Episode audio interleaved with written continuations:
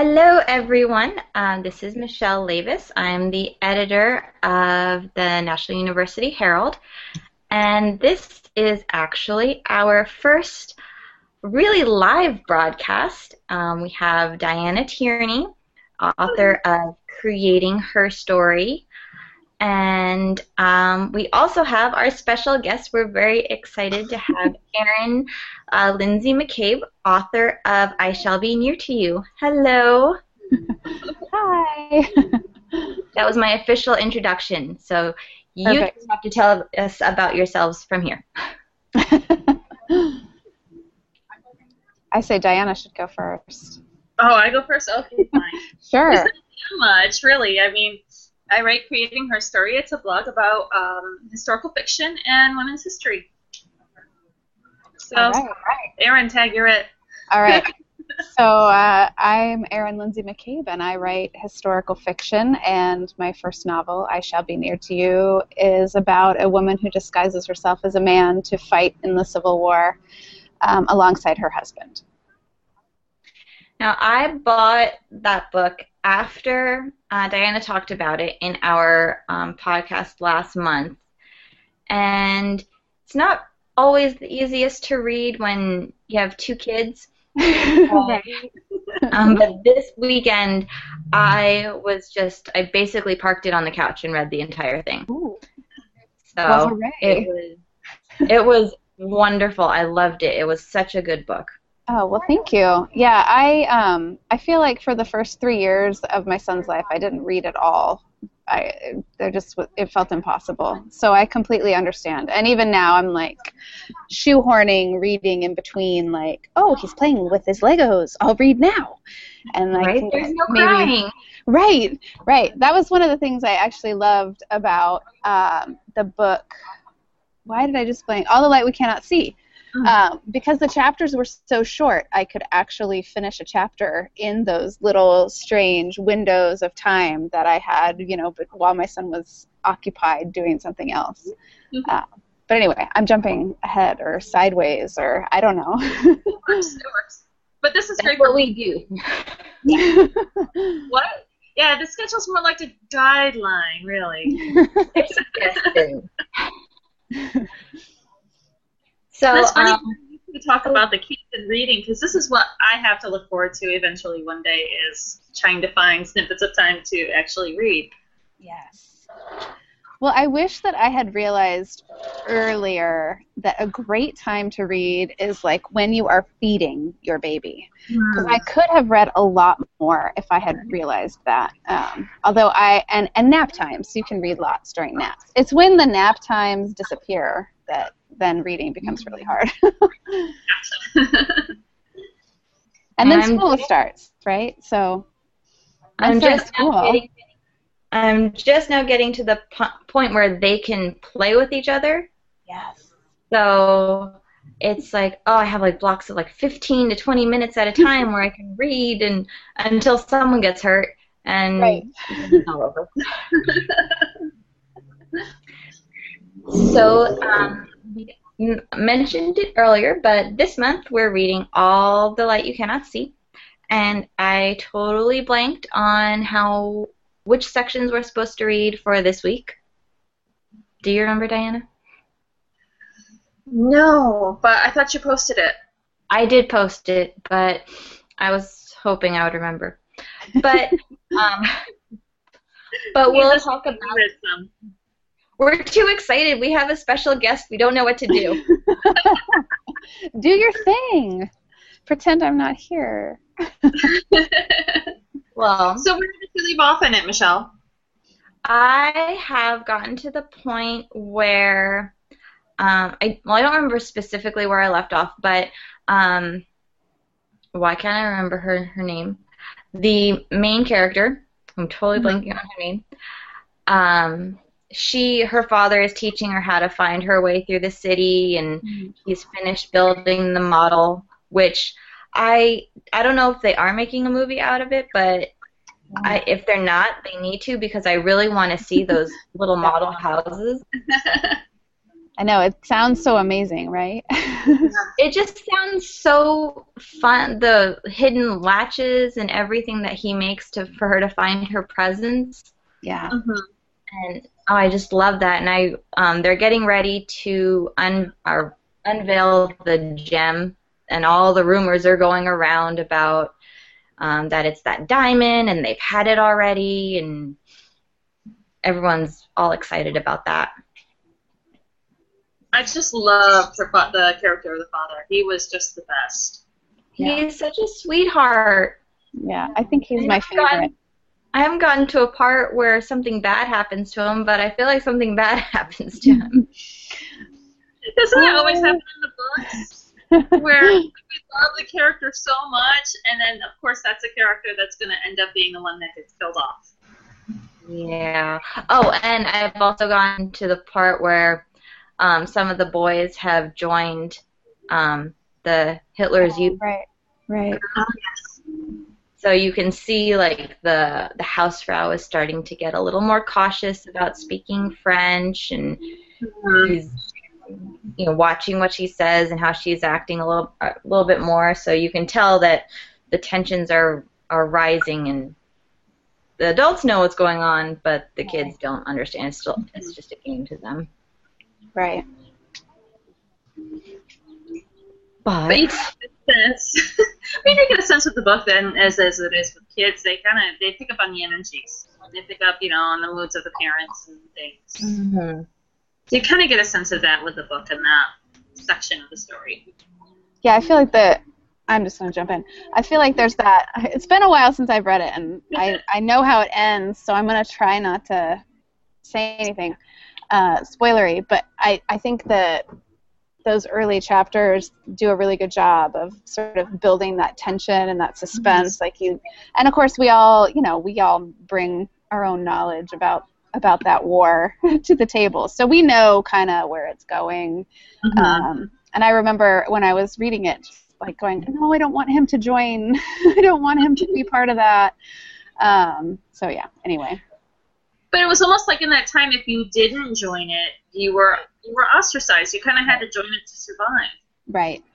Right. It's a really. Um, I mean, I think it's well, a nice I, examination of that mm-hmm. tension. You know, where like, do you join in, and what happens if you don't, and and especially for kids, like, what are they supposed to do? Especially children in in his situation, like, he doesn't really have a lot of options. Mm-hmm. You want to say something, Michelle? Yeah, I cut you off. I uh, I'm going to put a pin on that because our live broadcast is not live. So continue while okay. I look very focused on what you're saying. well, it says it's live on my screen. But I'm assuming that just means that we're recording it at the very least, right, oh. Michelle? Oh, maybe. Oh, Rich was trying it on his cell phone. Maybe that's why. He will try it on a computer. um, but I love his little sister in the book. Yeah, her sister. super. And I just I don't want to love any characters because I I know what this book is about. yeah. Just makes me very nervous. It's not as bad as Game of Thrones. I'll say that much. Yeah, it's not he, brutal like that. no. Don't get too scared, Michelle. Well, I've seen like two episodes of Game of Thrones, and I know I'm probably like the one of five people that hasn't watched it.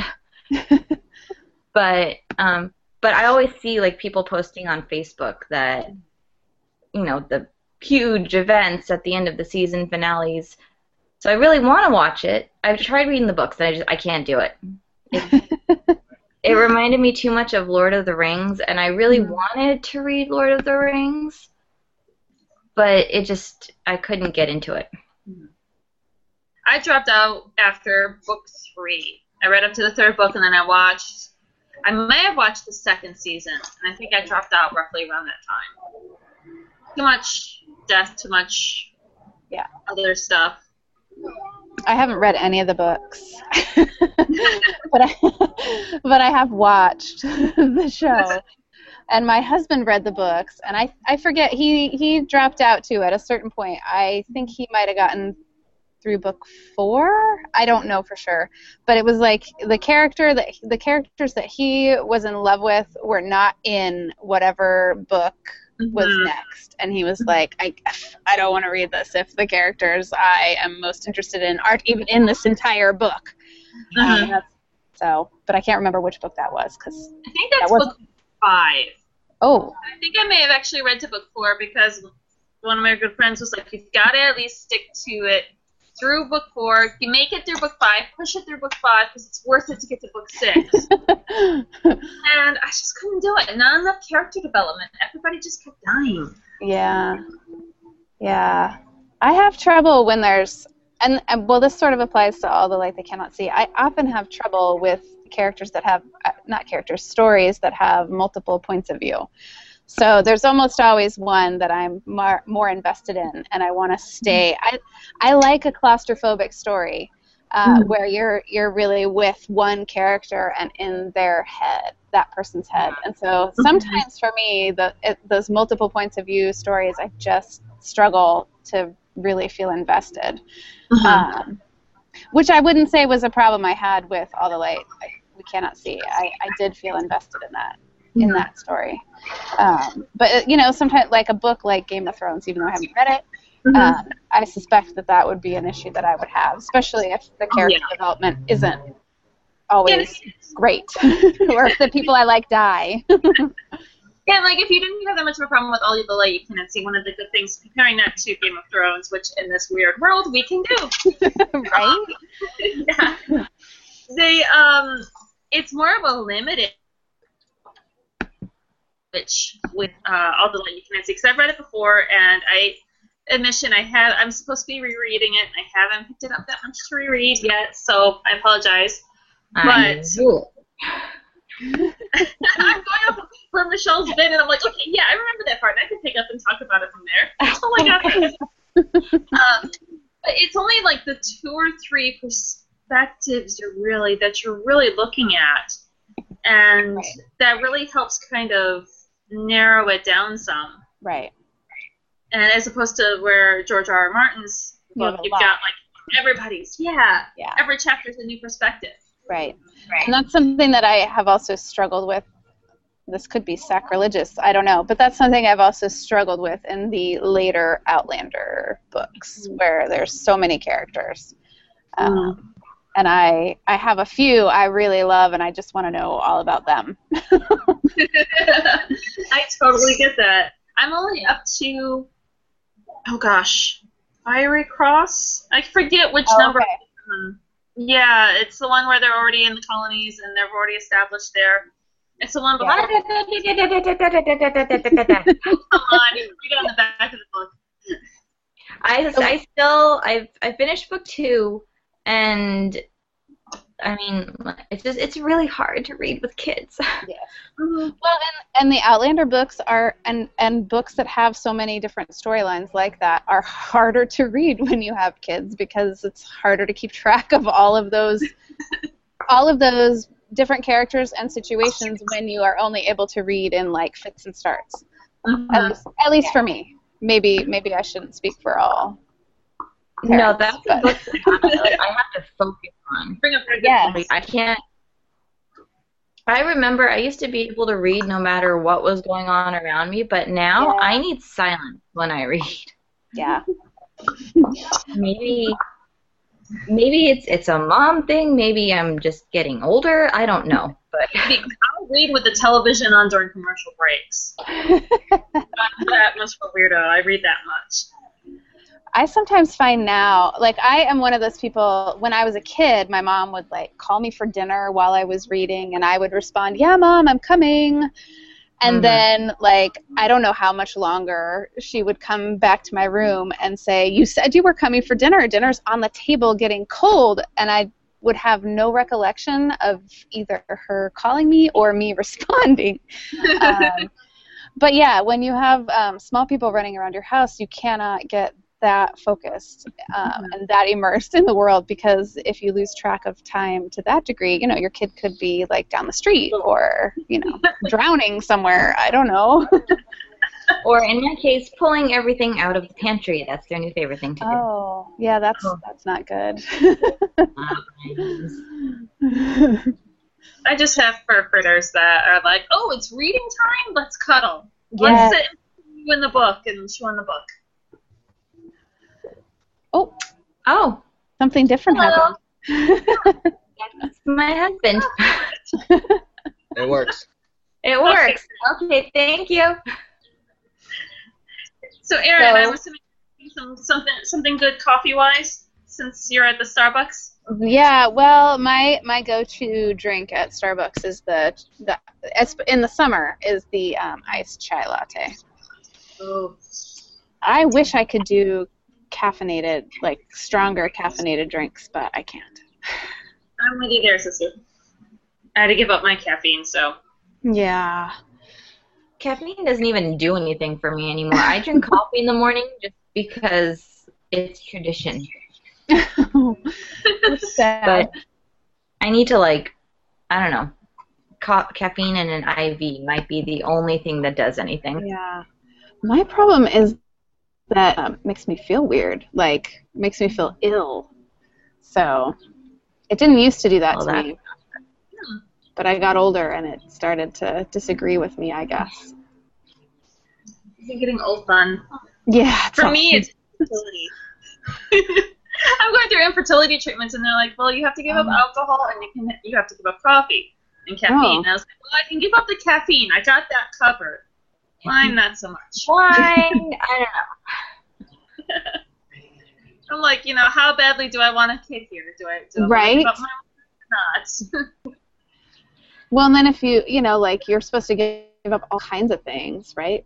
When mm-hmm. you're when you're pregnant, there's so many things you can't have.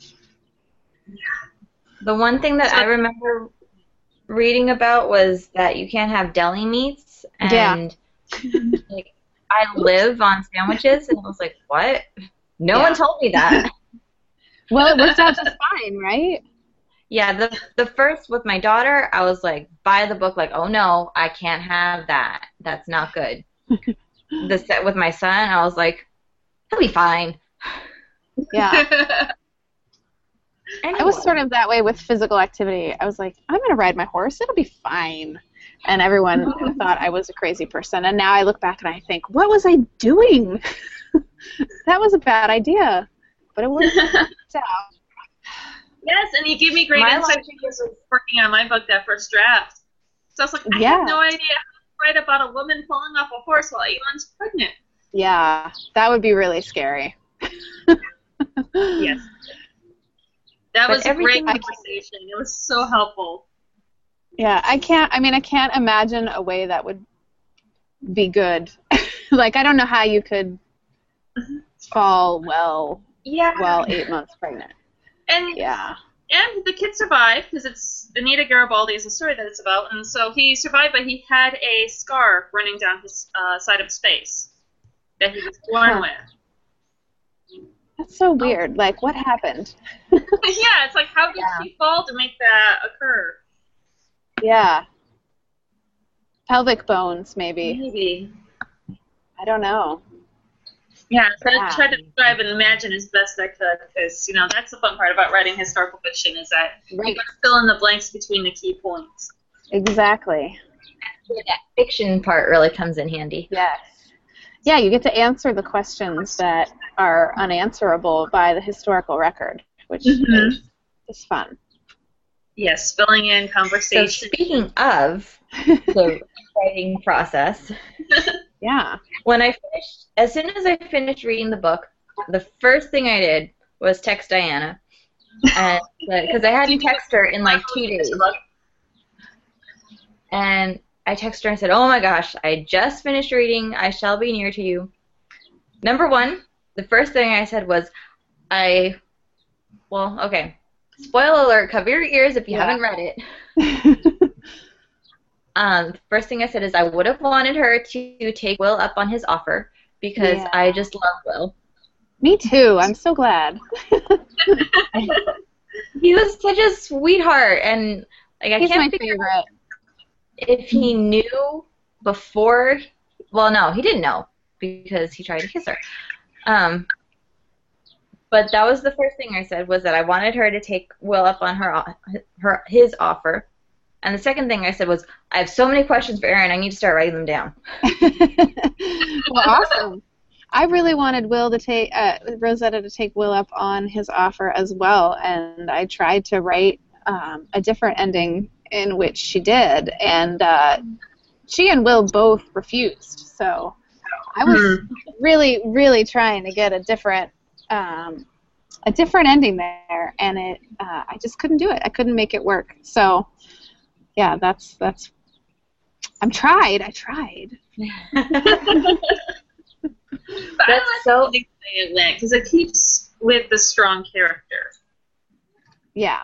I mean, in retrospect, I feel like that would have been a really uh, that would have been a bad choice, just because I feel like it would have diminished the importance of Rosetta's relationship with Jeremiah. Uh, that it would have been, you know, to have her and Will actually fall in love in a meaningful way.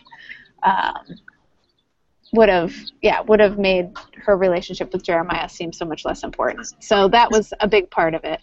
Um, but I still couldn't. It took me a long time to figure out why Will couldn't really fall in love with Rosetta. So I this is another spoiler. So cover your ears, everybody. Uh, but yeah, he was in the closet for me for a long time. And then my agent finally said, like, look, I think you need to answer this question. Is he gay or is he not gay? Because everyone kept asking me that. And I kept going like, huh, I meant for him to fall in love with Rosetta. Uh, and then I kind of went, oh, well, it makes a lot of sense why he won't. um, if this is the answer. So, yeah. And I like your answer about it too because Jeremiah was my favorite. Well, that's good. See, I knew what was going to happen to Jeremiah from the beginning almost, so I didn't get as attached to him as maybe uh, as maybe I would have if if his fate had surprised me. Um, but yeah, it's funny because there are a lot of a lot of people who know me and my husband think that uh, Rosetta and Jeremiah remind them of me and my husband, which uh, was not really intentional on at all. But obviously, my you know my take on relationships is totally uh, colored, I guess, or influenced. That would be a better word by my own relationships. So of course, I'm going to write things that are reminiscent of the people in my life, I guess. Uh, but yeah, yeah, I I don't. It, yeah, I I really like Jeremiah, but I never got attached to him the same way I got attached to Will. I don't know why. I guess because I knew what would happen. Well, I accidentally I was trying to see how how many pages I had left to read, oh no. and Hey, when I do and that. I I purposely I purposely looked down like to the bottom right, so I would just see the page numbers and I wouldn't see anything else. mm-hmm. But at the last second, like I just glanced up and I was like, oh, oh no! I'm one of those people who will read the end before I finish the book, which I Really? sometimes, yeah, I sometimes regret. But what I have most often found is that even if I do that, even if I actually can understand the ending, because a lot of times you can't really. If you read the last page, you still kind of go, I have no idea what any of this means. Um, but even if it's a story where you can tell what it means, I often um, for me, so much about the it, the reading is the journey, right? How do I get to that point? So it doesn't ruin it to me uh, if I read the end, but I can see where that would be um, not ideal to learn a fate of a particular character before you're ready. Well, I knew. I, I mean, I, I figured someone that was going to um not have a pleasant earmuffs Right, Someone- it's the Civil War. Yeah. It, it was a war, So of course someone's gonna die. And Yeah. I was like, is it Jeremiah? Is it Rosetta? Who's it gonna be? and yeah, I, I wasn't ready. But I usually do. Well, I'm try, I'm trying not to do that anymore. But I used to go through and just read the last paragraph, not even the last page, Yeah. but the, just to see who was still around. Right. Mm-hmm. But then it gets tricky when there's epilogues because do you read the last paragraph of the epilogue or do you read the last paragraph of the last chapter?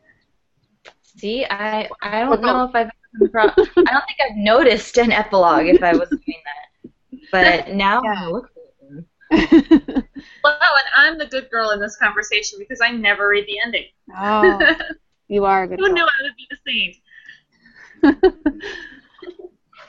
No, I have to know. And then, you know, as I was getting closer to the end, I got to the point where, you know, you want to get to the end because you want to know what happens, but you're dreading getting to the end at the same time. Mhm. And then you just start skimming because you just you want to get through it as quickly as possible to find out what happens. I remember doing that with um, Cold Mountain Mhm. and um, and something happens at the end and I I was like no I missed something. That isn't that isn't how it that isn't how it ends. I missed something. I I read too fast and I'm not understanding this and this isn't this isn't how it ends. And of course then I had to go back and reread and I was like no! I, I I did get it right but I could have sworn I missed it. I missed something. I wanted it to end differently so badly. Uh, It was like the book I just finished reading, uh, A Fine Imitation, recently. And I was going through and reading, and I was reading fairly fast, but then it was like, because I was getting really bored by the book. And then I, I get to a certain point, and I'm like, wait, wait, no, this happened. It didn't happen. I, should, I, I had to, I had to miss something, and I had to go back and reread a couple chapters. It's like, no, no, I really didn't miss anything. Oh. I always kind of like. well, I have. Oh, I'm sorry. Go ahead. Oh, I was just gonna say I like it when I discover that I did miss something because if I didn't miss anything and I'm as confused as I feel, I know something's wrong. Well, I have kind of a random question, but I think it might be fun. Um, so, if Rosetta were to have a fantasy dinner party, oh yeah, With I'm going hardtack, there. with hardtack and um, let's see. Belly. Which uh, his women of historical, I guess nonfiction, because they're real people, just Oh. fictional stories, you would want to invite both of you because you're both historical people. Yeah. What was the name of that major spy? Was it Belle? Oh, Belle Boyd. Yeah. I think Belle Boyd would be in there. Yes, she Uh, would be really, really interesting just to watch. Yeah. She, um, I read this great book, uh, nonfiction, narrative nonfiction called um, "Liar, Temptress, Soldier, Spy." That uh, Belle Boyd is one of the four uh, Civil War spies who is featured in that book, and she is just she and Rose O'Neal Greenhow. Uh, who makes an appearance in I Shall Be Near to You?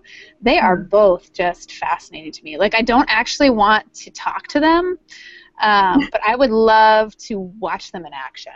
I would love to be be at the dinner party, but seated across the table and down a few from both of them. It's gonna be a fun watching them work. yes, and I think like Rosetta would be just totally uh, confused by what those two women would be doing. Um, Mhm. because she is such a straightforward person, and Mhm. Belle Boyd and Rose O'Neal Greenhow just, you know, like they knew how to work it, and they would basically say, I think, basically say or do whatever necessary to get what they wanted. Um, so they would be kind of at opposite ends of the spectrum, but that would be very, very fascinating to have those two ladies um, at a dinner party with Rosetta. Uh, Rosetta would have to kick up the, no- the cooking a few notches because these were society ladies. Mouse going on. Because you, uh, Rosetta, well, I love her to death, but she's a country mouse. And then you have Belle is and Rosa strike me as you know city mouses, Yes. or Yeah. city mice, I should say. So you would have a bit of that going on. So that would be fun. Yes. I think um, I would totally. Do I have to stay with the time period, or can it be from any time period? No, it can be anything. Okay. Well, this is still keeping with the time period. I would definitely um, put Clara Barton at that table. Um, just because I would love to. I would love to be at a dinner party with Clara Barton. Uh, and maybe like a Susan B. Anthony or um, Elizabeth Cady Stanton. They would be. Tubman. They Very would sort Tubman. of. They would sort of be able to tell the women like where they fit in in the scheme of the historical and political um, realms. uh, gosh, who else? I don't know. I have this list that I keep of um, historical women who I think are fascinating. And of course, I cannot think of a single woman on that list right now. but it's a really awesome list. It Uh, is. I've used that list when I was working on my April A to Z project, and I needed some like people to pull in, and I was like, I had to go through. I went through your list on your website, on your blog, I should say, to get some ideas. Yeah, you've got I- some ideas on there, and I can't think of any others either. yeah. I'm glad. I'm glad you used that list though. Well, it was hard. I had to come up with 26 different women to match each and every alphabet. And Yeah, like, that's difficult. Ooh, somebody who I I would love to read a um, fictional take on Sor Juana In- Inez de la Cruz, who was a, a nun. Um, I forget how early. I think she was like 1600s, maybe. Don't quote me on that. Um, but she was fascinating. I read, uh, I think it was a her letters. She was a fire fiery lady, kind of like a Mary um, Mary Wollstonecraft, but um, you know, from a different country, from Mexico. Um, but she was she was fascinating. I would love to stick her at that table with a translator and um, see what she would have to say to Rosetta and and the spies, um, because her, you know, she really uh, advocated for women being. I mean, I think she was really a nun because she wanted to be educated, and that was the only way she could be an educated woman and have access to letters and learning. But she was censured by the church leadership for for her interest in wanting to be educated and sort of told that she was not going to be allowed to read anymore. So, and she was a poet. I think I could be remembering this wrong, but um, there's definitely a, a set of letters that she wrote, uh, kind of in defense of her right to continue um, reading and, and seeking education. They wanted to take all her books away from her. Um, so, and I can't remember if they actually successfully did that or not. Uh, but It's she, so she was fascinating. Yeah, and that's so fascinating to think that they would do that because there's so many other stories in history. There's um one woman, um, blanking on her name? It's like Christina de something, and she was the first college-educated woman way back in like the Renaissance, and she ended Yeah. up joining church, and Yeah. she became a nun, and that was the only way for women to actually become be educated and to be nurses and to be Right. scholars was through the church. Right. And you think, like, gosh, uh, you know, like maybe they didn't want to have that traditional sort of life, Mhm. but, you know, maybe they did, but they had to make a choice. And that's the Mhm. part that's, I think, so hard to. I mean, I guess I feel that way about, about like, a woman like Rosetta, um, the real Rosetta Wakeman and the real female soldiers who fought in the Civil War. Uh, you know, were they fighting in the war because they really wanted to be soldiers or because they wanted opportunities that as women they couldn't have? Uh, and sometimes it's really hard in history to separate out, like, what were what were a woman's reasons for for living the life she lived and giving up the things she gave up um, you know was that would that be the life she would choose if she had all the options available to her or would she have chosen something else that maybe could have been a more you know could she have had it all um, would she have wanted it all Um, or did she want the life that she actually chose? You know, did did Sor Juana Inez de la Cruz want to be a nun, or is that just the life she had to choose to do the thing she wanted to do more? Mhm. I think I'm off the track of your dinner, the, the dinner party, though. I think you got a great guest list going there. Any Yeah. other questions before we move on? Because we got to name off our uh, our uh, fierce women. That's right. I got my list. Oh yes, no, please go ahead. Okay. Well, Were we gonna do just historical fiction fierce women, or are we gonna do all genres? Because if we're gonna do all genres, I've got more women to add than just the standard five. I have all historical, but I have more than five also. I was going through my books. It was so hard to, to choose which woman I wanted because there are just so many great women in in literature and history and and I sort of found myself debating, like, okay, like, what kind of fierce is this character? Does this count as fierce? Is she fierce enough? She's fierce in a different way. Uh, Okay, so Erin, since you're our guest, what's your, your first one? okay, my first one, Mhm. or or a whole list. Um, let's go with your first with your first two, and then we'll go around for for that. Okay, so I um, this is kind of actually going back. I didn't realize I had done this, but this is kind of going back to the dinner party idea again because these are characters who um, these first two are characters. Actually, there's three characters on this list that I think um, Rosetta in I Shall Be Near to You. I think she would have an awesome time sitting around a campfire um, with these ladies. So one of them is um, her name is Lydia, and she is the main character in a book called The Jump Off Creek, which is by Molly Gloss, who is an author I love. Uh, and she writes, Molly Gloss writes a lot sort of about pioneer women or women who don't quite fit the mold. Uh, and so in Jump Off Creek, Lydia is, she sets off to uh, basically homestead alone. Uh, and so she is this lone woman homesteading this this piece of land, and the the book is sort of told in her journal entries, which are very terse, and then you get kind of um, a an, an actual narrative that's you know from a different perspective. So it's just a fascinating book. I loved that book so much, and um, and she's she's a very strong character. She's very capable, uh, but she struggles, as you might imagine.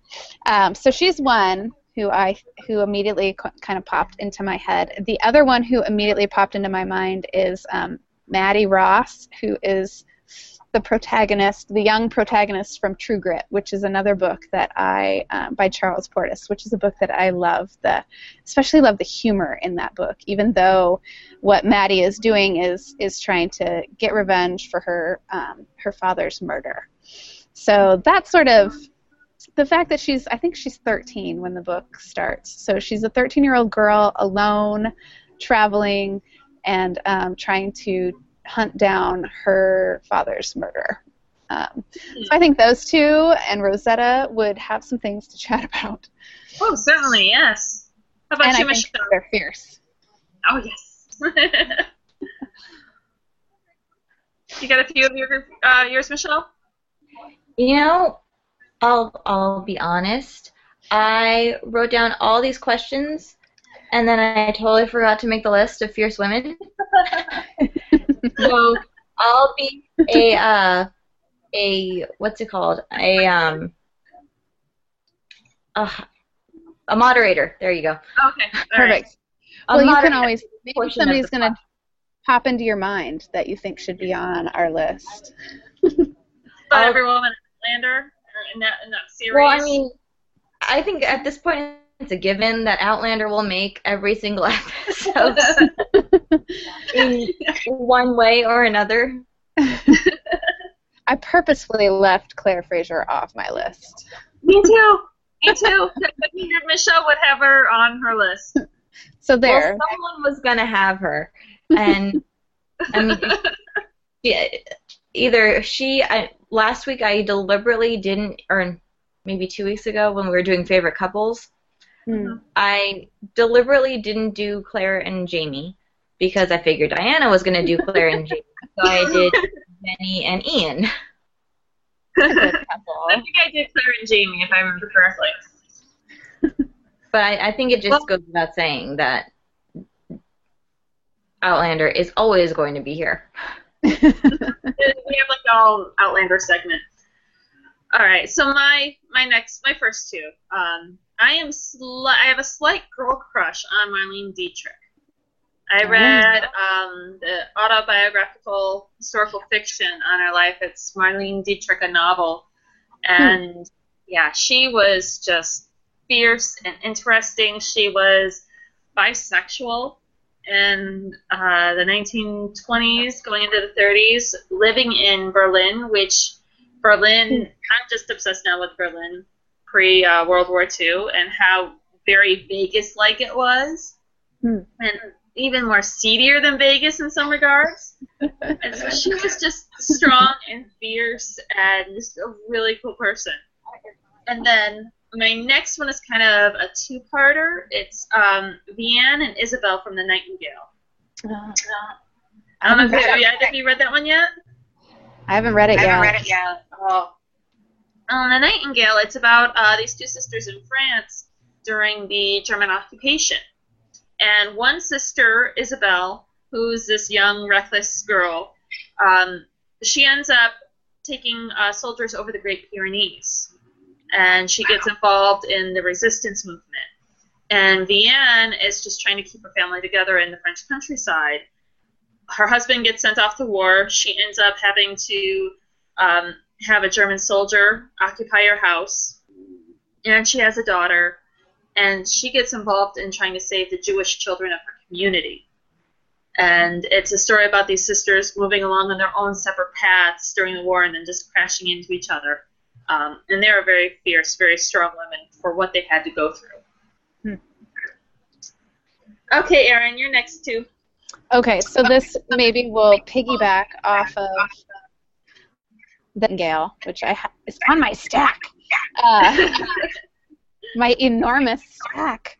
Uh, so I was thinking about uh, the book Code Name Verity, which uh, features two friends, one of whom is um, a pilot during the w- World War One, no World War Two, sorry, and um, and the other who is a spy, and uh, who is um, a pilot during the World War One, no World War Two, sorry, and um, and the other who is a spy, and uh, what happened?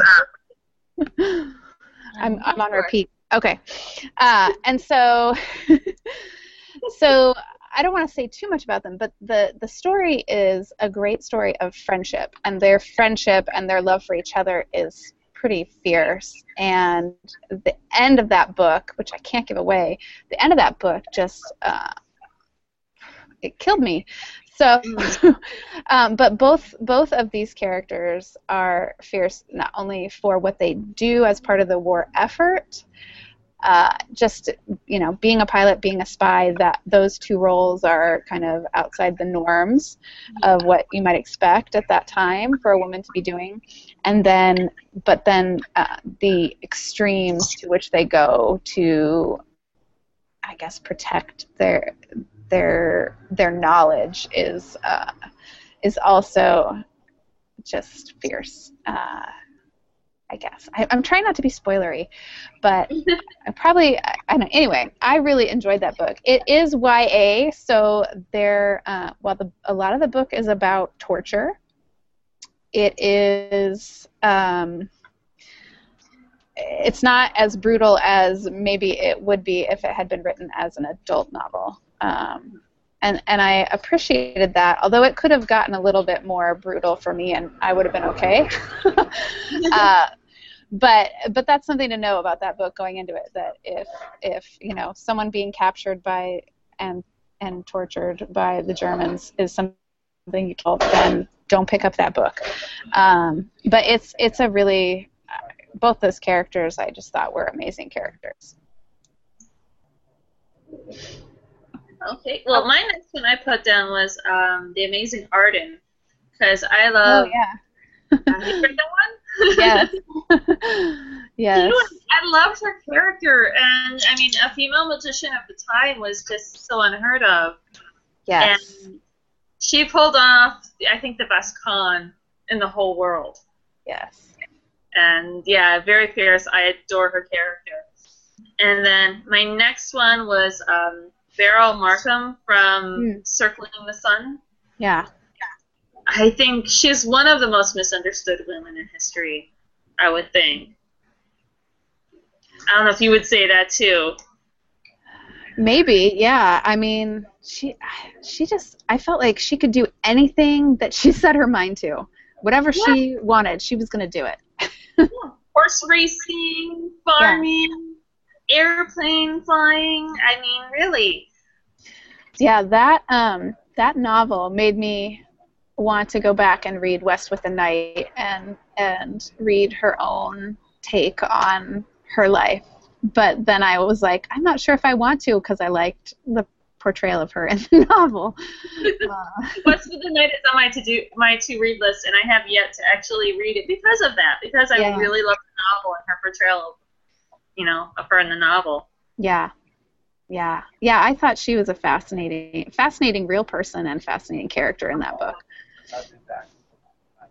Yeah, and I think she was misunderstood because she was such a victim of the rumor mill. Yeah. And, and it's a you know a lesson of what gossip can do to people.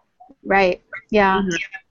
And she really, I mean, she really, she just kept plowing on ahead despite, despite the rumors, despite all of that. Yeah. And then my last one is Juliet um, Moreau from The Madman's Daughter, which Ooh, I I just got that from the library today. I saw that on your blog, so I'm excited to read that. No spoilers. okay. But what I like about it, I consider it to be historical fiction in many regards, but it's also it's very much a retelling of Gothic stories. It's very much a retelling of the island of Dr. Moreau from the doctor's daughter's perspective. Because I mean, that's not giving anything away. The madman's daughter just tells you everything right then and there.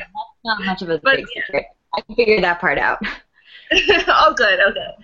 Um, yeah, I found her character to be very fierce, very um, brave with everything that she had to face in that book.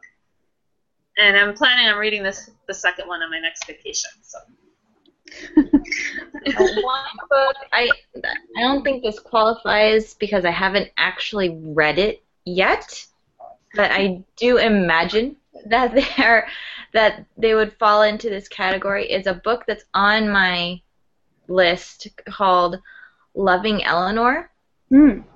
and I didn't I I don't know if I saw it on your blog Diana or if I I spotlight on it. Um, oh, I forget the main character's name all of a sudden because I was supposed to read it and then I ran out of time to read it.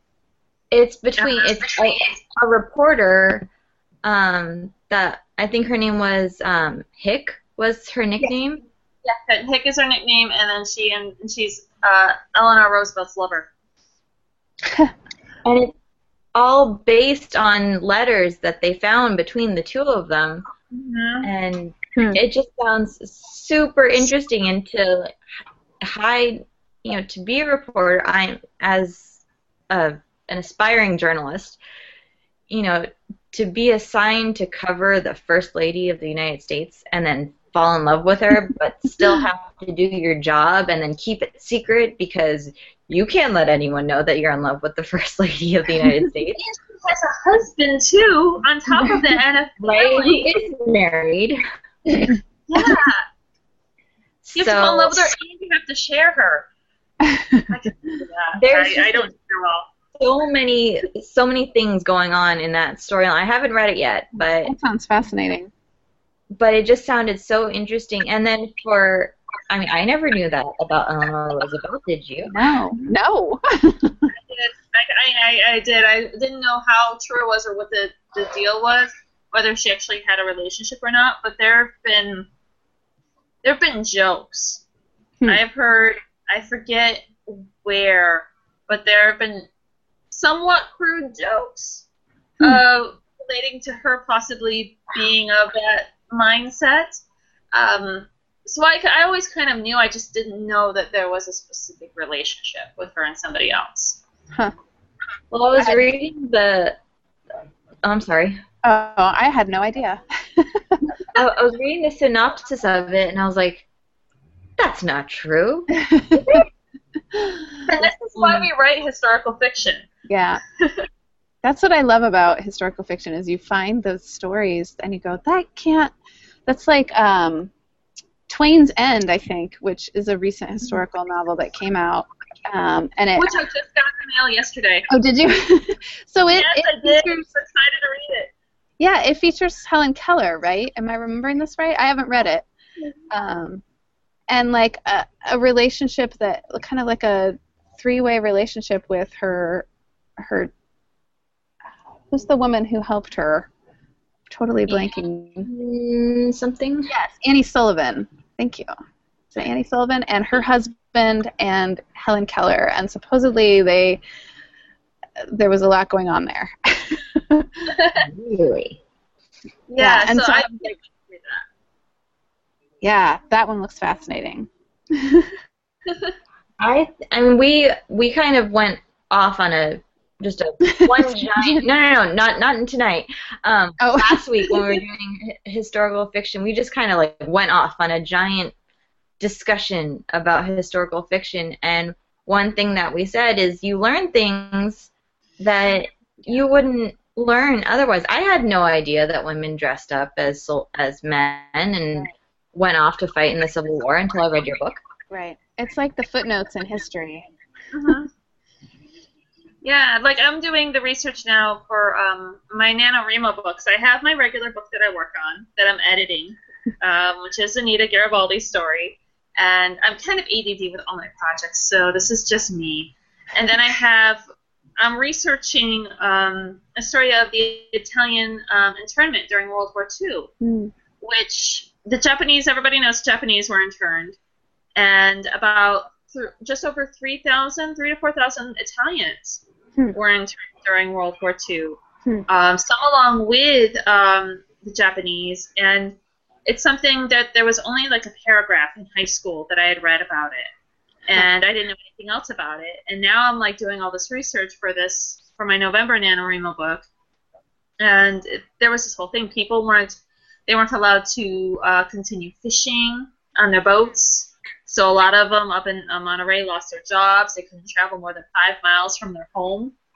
Uh, there's a monument in Los Angeles to one of the Ita- uh, internment camps that were just for Italians. Hmm. And yeah, without historical fiction, we wouldn't know about Right. this. Right. Right. We'll have to go see that monument when we go up for the Italian festival. That's in September, right? Yes, it is. Yeah, Oh, every year I go to the Feast of San Gennaro in Hollywood, and it's this wonderful little Italian festival.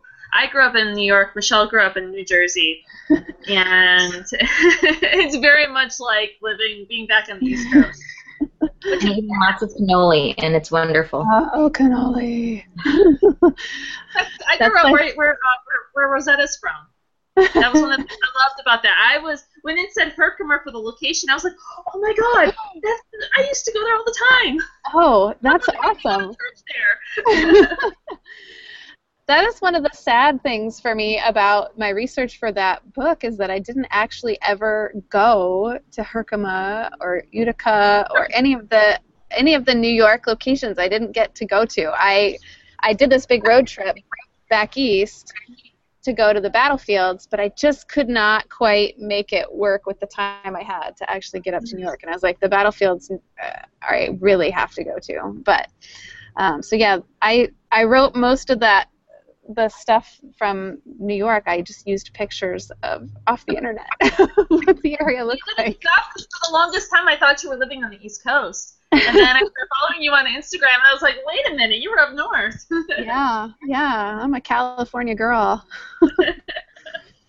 Oh, that's Well, funny. good job. Well, good. I'm glad. I always worry about that because I'm like, oh, I didn't actually go there. I really wanted to. Yeah. Well, Google Maps is a wonderful thing because I've never been to Brazil or Uruguay, and most so I'm like always on Google Maps, like looking up specific roads and things and areas. Yeah, and I used a lot of field guides too, so that I could get the plants right, or hopefully get the plants right. Um, yeah. Sorry if you hear me looking. That's my dog. Aw. She suddenly decided that she wants her dinner. of course. Yes. I've got She's two monsters.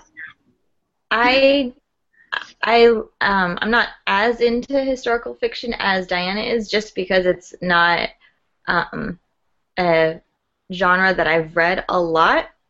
But going being a sounding board for Diana while she was writing and then now I'm getting more into it because I'm hearing all these awesome books and reading more and more. The research that you guys have to do is crazy It is crazy, but it's fun. I mean, sometimes it's annoying when I'm like, how many buttons were on a soldier's uniform? How can I find out how many buttons? I had to go back and rewrite a whole section of my book. I, uh, my second round of edits because I got their directions wrong. right. I So was things, forgetting like that, the message. things like that are frustrating and sometimes very tedious. And like for me, especially when I was trying to figure out where the troops were moving and and like maybe I maybe I could find a reference in a historical uh, a work of history about my regiment, but then I needed to know where the specific company was. And that would be very difficult sometimes to, to find that piece of information. But other times the, the research really feeds the writing. Like you find a tidbit and you're like, ooh, I have to include that somewhere in this book. Um, you know, like a tiny example of that from from I Shall Be Near to You is there's a moment kind of towards the end of the book where um, the the gross character Hiram um, he says that he found a, a, a not a ring. He found a bone on the battlefield, and he carves it into a ring that he's going to send send home. Um, and that I could never think of something that creepy, um, but that that came straight out of a that came straight out of a letter that a Confederate soldier had written home to his, I believe it was his sister, and he was sending her two rings that he had carved from bones that he had found on the battlefield, and he said that one was for her and one was for his mother, and it was so that when his sweethearts came and asked his mother what he was doing in the war, she could show them that ring. And I just thought, that is a really great detail that depicts sort of the mindset and the way that battle and that experience might warp a person's idea of, you know, what is kind of acceptable and what is um, worth preserving, I guess. Uh, and so that was something, you know, that would be an example of research that just fed fed a part of the story, fed a little scene that otherwise I wouldn't have ever, you know, that wouldn't be in there were it not for the research I was doing. Well, that's one one thing I kept thinking before, you know, getting to the end. I kept thinking, how are they going to go back and live a normal life after this? There's no way. Right. Right. And that was that was a question that I kept thinking too. Uh, I mean, I specifically wanted. I mean, I'm glad that that question came up when you were reading it because it was a question that I felt like I was continually hitting up against as I was working on this book. is just the impossibility of going back and and leading the same life. Um, and and being you you wouldn't be the same person, um, but you know how do you how do you yeah, how does any soldier come back after the experience of battle and, and go back to a, a regular, you know, stereotypical life? I don't know. Uh, and I, I thought about that a lot because I was working on the book while, you know, kind of in the midst of Af- the Afghanistan war and the Iraq war. And so that was definitely very present in my mind. Like, I, I don't know how soldiers do it. I really don't. Very slowly, I can say. yeah, right. yeah, because mine Yeah. was over there. Mine was in Afghan in um in Afghanistan, and then he did went back uh, after he got out to do contracting in Iraq and then again in Afghanistan. And yeah, it's a slow, slow process, and you're never, yeah, you're never the same. You never Right. come back the same. Right. Right. You can't. No, yeah, Yeah. absolutely not. And and where he was, he was relatively safe compared to what a lot of other soldiers were. You know, 'cause he wasn't on downrange; he was mostly on base. But you, you still had a number of dangers, and you still had a lot of crap to, to deal with. Yeah. Like we were watching, uh, slightly off topic, we were watching the movie Whiskey Tango Foxtrot. Mhm. I think I told Michelle about that because I'm sure she loves Tina Fey too, Yeah. and and it was about a journalist, so she has to watch it. Yeah. Who doesn't love Tina Fey? commies, commies lo- don't love Tina. um, but it was funny because I wasn't sure if I wanted to watch it with my husband because he was there, and I'm like, so I watched it first, and I was like, okay, this is really funny. You should give it a go. And he's watching it, and he's laughing, and he was like, yes, that really happened, and he was amazed by how accurate that Hmm. movie was. Hmm. For her actually being there, like when she gets off the plane, they're like, oh, be careful, the air, there's literally shit in the air. It's their species flying through the air. And I was like, is that true? Does that really happen? And he's like, oh yeah, they burn all their trash, including their feces, and Huh. that all goes into the air. And so yeah, that that was accurate. That was very very Huh. true. So yeah, okay, so diversion. oh, and so before we, because we're getting late, so we should probably think about wrapping up in a little bit, because I know it's getting dark for Erin. I know. I can slowly see the sun closer. going away. And that's that's my time. My uh, my watch is how dark it's getting behind you. Oh. the lights just came on outside. Oh, that's good.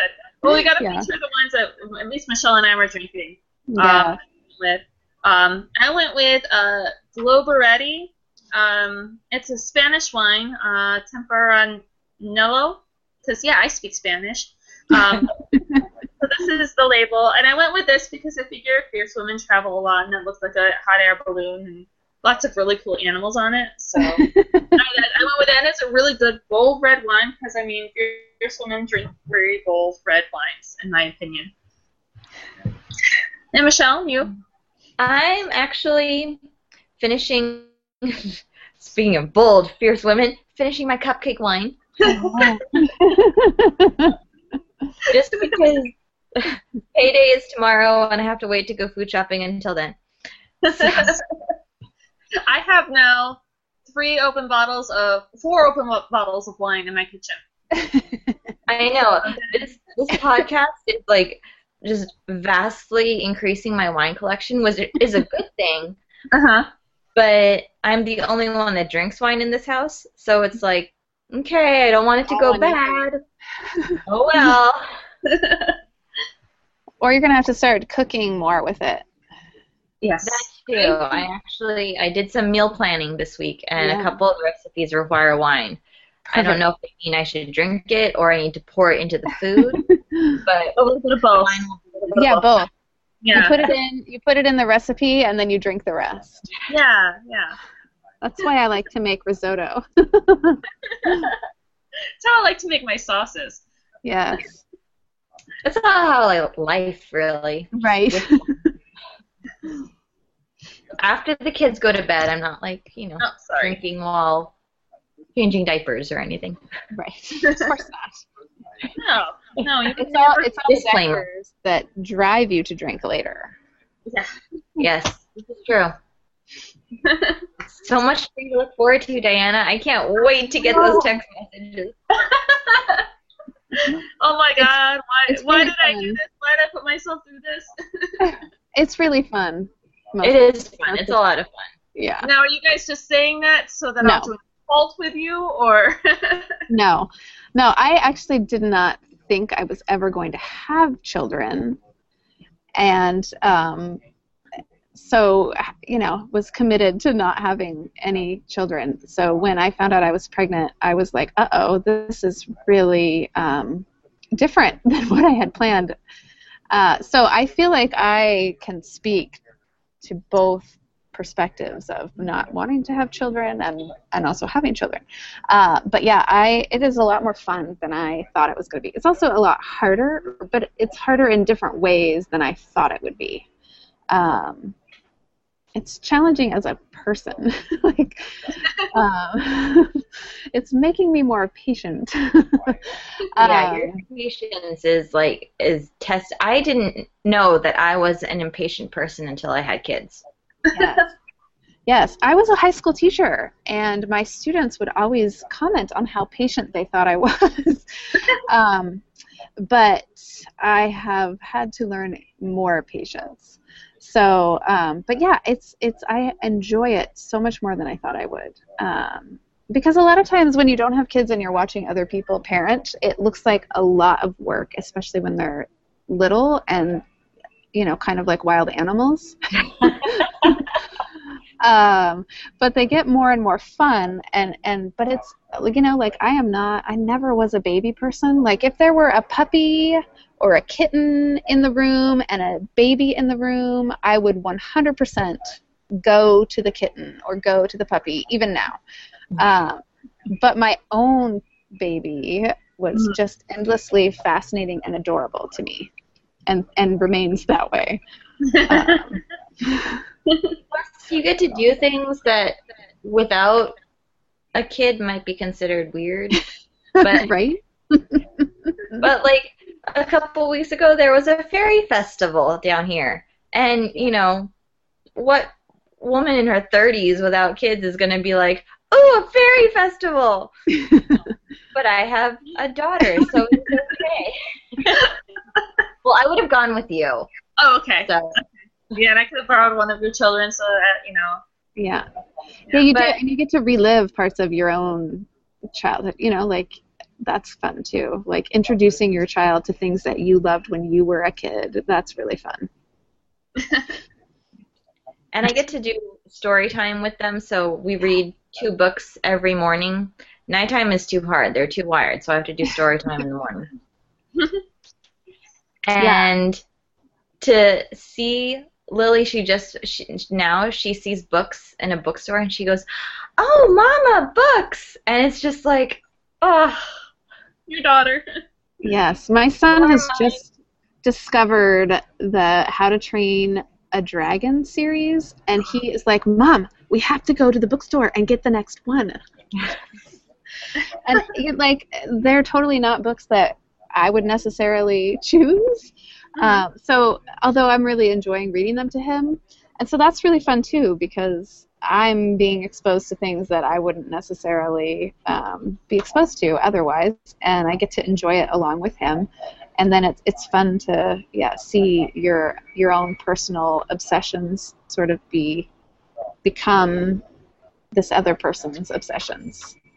Although my son, he when we go to bookstores, he goes, "Mama, are we going to this bookstore for fun or for work?" 'Cause he's been to a, he's been to a lot of book events with me. it's always fun in a bookstore. right? That's what I try to tell him. It's only not fun when you have no money and you have to Right. leave the books there when you go. Right. Yeah, that's sad. So, in closing it up, uh, what do you have coming up, Erin, that you'd like to share with everybody? Oh, oh well. Um, and actually, I, I had a character on my fierce fierce ladies or fierce females list that um, is coming up, sort of, in our um, our next historical fix um, Twitter chat. So um, we are focusing on YA for our next Twitter chat, which is on the 26th, which I think is like next Tuesday already. How did that happen? Um, I gotta I gotta get on that. Two weeks from now. Um, Two weeks. We're Yeah. Okay. I keep doing that this month. I keep thinking that I'm like a week ahead. Okay, so two weeks from now, um, we are focusing on um, YA historical fiction, and one of the um, books that we are going to be featuring, the author is going to be our guest. Actually, is Erin Bowman and her book Vengeance Road, which from the title you can immediately tell that it's got some fierceness to it. But um, the the main character in that book, her name is Kate and she is like Mattie Ross from True Grit. That the two stories are actually kind of similar, um, in that both girls are on a quest to avenge their father's death. So that was a really um, fun, fierce read, and I'm really looking forward to talking to um, and chatting with Erin Bowman, um, and also Stacey Lee is joining us, who wrote the novel Under a Painted Sky and Outrun the Moon, and those characters are I wouldn't describe well I haven't read Out, Outrun the Moon yet. That's but Under a Painted Sky, one of the things that I loved about that book is actually the the main character is Samantha is not fierce but she is um, her father is murdered also gosh um, Murder. I know, I know. I like murder. Um, and and she basically she is forced to run away from the town where he was killed, or else she is going to be sort of forced into uh, prostitution by her father's landlord, who is saying that it's their fault that the the property they were renting burned down when it's clearly uh, clearly an act of arson. So anyway, she is not really a fierce person by nature, but she is forced to disguise as a boy and escape, and she is trying to get to California. So um, anyway, I'm rambling. B- Both of these books are books I really enjoyed. So I'm really looking forward to chatting with those authors and chatting with the Historical Fix crew. And certainly, if people would like to join us, we are always happy to welcome new new people to our chat, which is on Tuesday, July 26th um, at 5:30 Pacific. So that's what's coming up. And those are fun chats. I join in even if I don't always read the book. I still like to join in and follow along. So yeah, you, you definitely don't have to read the book to join the historical fi- or, you know the authors that we're featuring. We don't you don't need to read their books in order to join the chat. Um, we just like having a theme so that we're not always recommending the same historical fiction to each Yeah. other. Understand how that goes. right. Otherwise it'd be like outlander. Have you read outlander? Sorry, sorry, sorry. so yeah. We're really looking forward to that chat and and and anyone is welcome to join us. And if you love historical fiction, it's a great place to um, make your your your TBR pile blow up like ridiculously. so Michelle, you're going to want to get on that because I know your TBR file is so small since we started this podcast. I don't know. It's just like you know, I have one book. I mean, I'll be done with it by tomorrow, so no big deal. Right? Well, You're reading three books at a time now, aren't you? I found I found a book that you haven't read yet, Diana, which is huge because a lot of my book recommendations come from Diana. Mhm. So so I'm always trying to find new ones that she hasn't heard of. Um, but maybe you have read or he- heard of this, but um, it's a book called Radio Girls. oh. I have heard of it, but I have not read it. I, I don't know that much about it, but I've heard the name. I've heard of it. Well, I've um, it's about the um, women that work the the switchboards Oh. um, for a radio station, and it's kind of like a, a historical fiction thriller. Ooh. Oh, then you know what? I thought it was something else, and I have not heard of this one. So you're you got it. I have not heard it yet. um, and I saw it at Barnes and Noble, and I'm gonna go back and buy it. But um, that's like all of a sudden now that I'm in this world of historical fiction, it's like historical fiction is everywhere. I know. We're gonna convert her. Let's do it. Yeah. well, what's funny is I, I text Diana and I said, so I kind of have this idea, but I've never written historical fiction before, so I don't know if that's my thing. like and find out. That's right. I um I didn't know that I loved historical fiction. Uh, like I didn't even really realize it was a genre um, until I can't even remember. I was an adult and I went, oh, I really gravitate towards the stuff that's called historical fiction. Uh, And I, I would say that probably when I started writing it is when I really realized. And then of course I looked back on my lifetime as a reader and went, I've been reading historical fiction since I was a kid. You know, I was reading Little House on the Prairie and um, Good Night, Mr. Tom, and all kinds of things that were historical, and I just didn't realize that that it was a thing. I guess. you know, the same thing with me where it was like um, I was I always thought I was a fantasy book girl. I like the fantasy books and the urban fantasy. And when NaNoWriMo would come along, I try to write that. And uh, my father is actually an author, and he's writing some books, uh, nonfiction books, because that's his thing. And he was like, "You need to read about Anita Garibaldi. You're gonna love her. You need to read about her." And I kept blowing him off, and finally I was like, "All right, just to shut you up for the next time I come over for dinner, I'm going to read about her." And I, I gained, I fell in love with her. I fell in love with her story. I fell in love with everything about her, and then I started writing her. And then from the point of writing her, it was just like with you, Erin, where I was like, "Okay, now this is all I want to read." Yeah. This is all I want to write. All these ideas start popping into the head that I have to write down. Like, what about this? And Yeah. yeah, you just kind of get sucked in.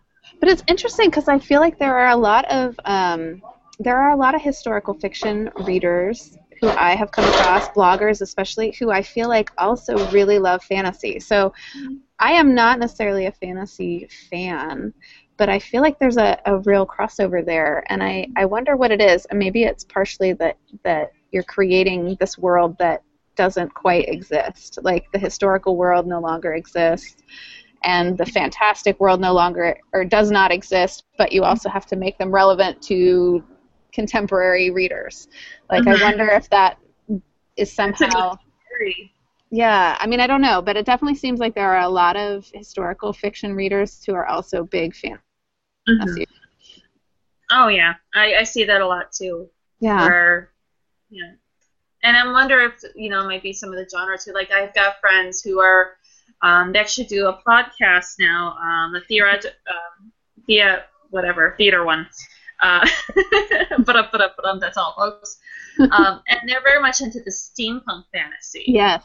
Yes. That is a subgenre crossover with fantasy and historical fiction because you've got this alternate universe, and their um, thing is called the Sage and Savant Hmm. uh, podcast. It's on iTunes if anybody out there who likes uh, steampunk is interested.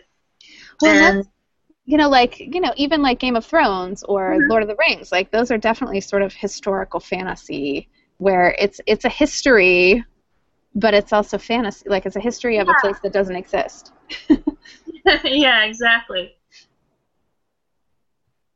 Well, I can tell that we could sit here and talk for like three more hours Right? Yes. without even breaking a sweat. But um, maybe this just means that we have to have you back for another episode. Oh well, anytime. this was Thank you fun. for joining us. Yes, Yeah, thank and you. then- for inviting me. And I, I apologize again for the. Oh, and then the stuff going on with my blog, as I mentioned, I did a guest blog post um, that got posted yesterday, and it was on a blog called CoachDaddy.com, and it was would- it might be a great topic for us to do eventually. Is um, what uh, historical figures would I like to see have blogs? It was a fun topic. I had so much fun with that. So go check that out and that sounds fun. look at that.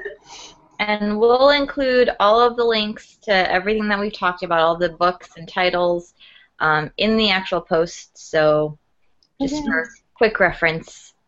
yes.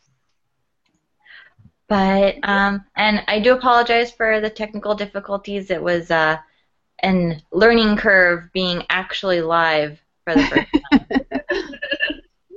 so Next time we'll just record and we'll post live later. live. Yeah, delayed. Uh, It's delayed live. yes. yeah. But Alrighty. you guys for joining. I had a lot of fun having tonight. me. It's my Thank pleasure. you. Have a good night. Good night. Good night.